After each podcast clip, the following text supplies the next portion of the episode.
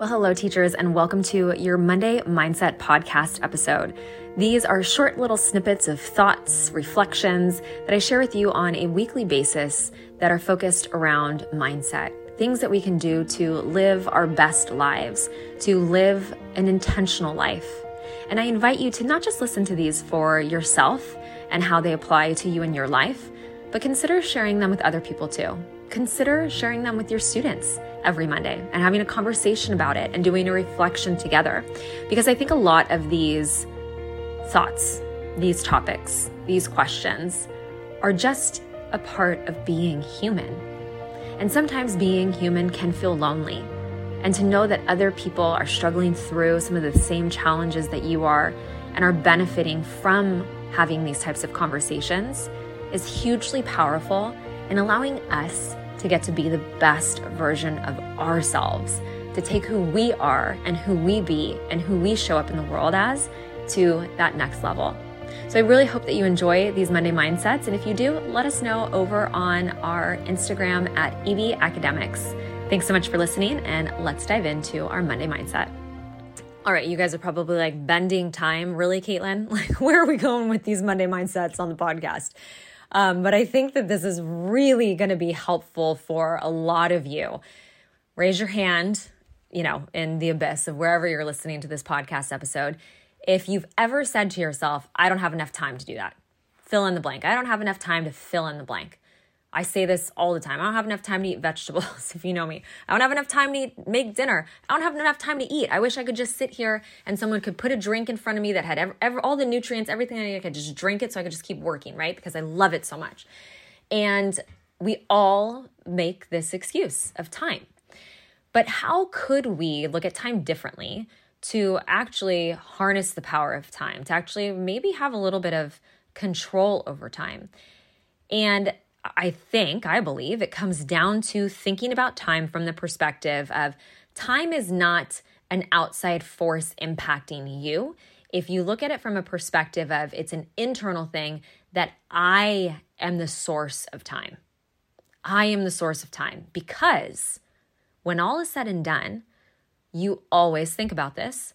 We always make time for that which is important to us. We always make time for that which is important to us and you sit back and you think about what are the things that I make time for in my life. I think about what are my non negotiables in life. One, going to the gym. Hands down, non negotiable. Don't even try to talk to me about it. I will be at the gym every single day. It is a non discussion point. And so for me, I will bend time. I will figure out a way to make sure that I'm going to the gym for an hour every single day, no matter what has to happen. So for me, I don't have time to go to the gym is no longer me relinquishing my power to time, which let's be honest, it's the only thing that we cannot get more of. We cannot get more time. I'll talk about that in just a second.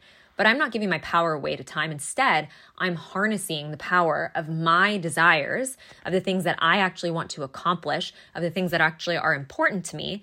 And I am figuring out a way to make it happen. And by the way in which I do that, it's a practical thing that you can do is I schedule in to my calendar on a weekly basis. So if you're planning using the batch planning method, I schedule in the things of that which are important to me.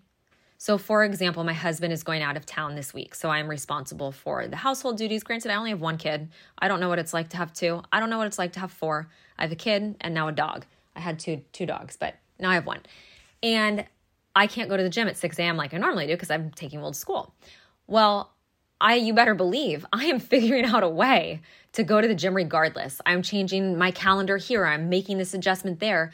And I'm doing that in advance because that is something that is of incredible value and importance to me. So I am making myself the source of time for this thing that I care about. So you can think about this in the same way for you in your life and the things that are super important to you. How can you bend time in that way to make it work for you? And I think that a lot of us look at time from this constraint perspective, right? How many of us say, like, I wish there were just more hours in a day? I wish I just had more time. There are more hours in a day. But we're not gaining anything by by saying that. Nothing's changing by saying that. Right? What what's happening instead is we're kind of blaming time for why we're not able to do what we want to do. And this is something that I call radical responsibility, that I am very passionate about. I am responsible for my life. I'm not going to be a victim to anything, time being one of those things, external sources, circumstances, forces, whatever. Yes, there are things that are difficult. Yes, there are things that are hard, but I'm not going to be a victim to them. And so here with time, I'm not blaming time for why I can't do what I want to do. Instead, I'm harnessing the power of how I get to figure out a way to bend time in my favor. Because what happens is time limits what's possible for you. When you say, I don't have enough time to do this, you're limiting what's possible for you. You're putting a constraint on your future. I did this for forever until really this past year, where I started to look at harnessing time differently.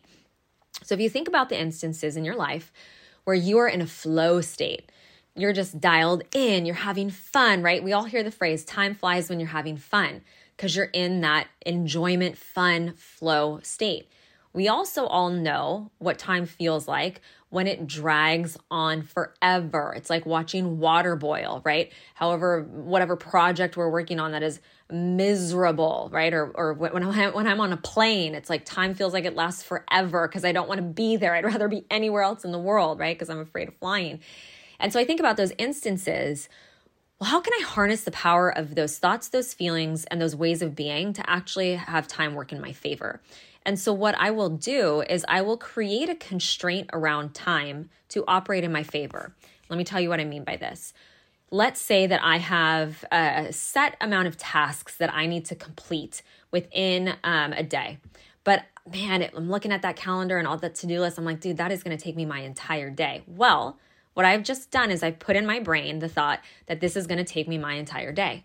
And guess what's going to happen? It's probably going to take me my entire day because that's what I've told myself. That's the reality that I'm subconsciously just going to go create for myself.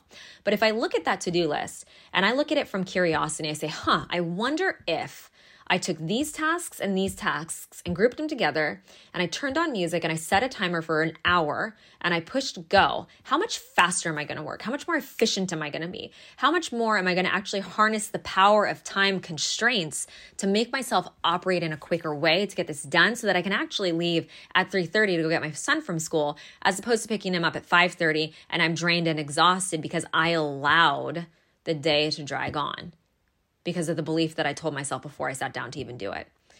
So it's again, as we're kind of going into this radical way of thinking in 2024 on the podcast, this is a radical way of thinking about bending time.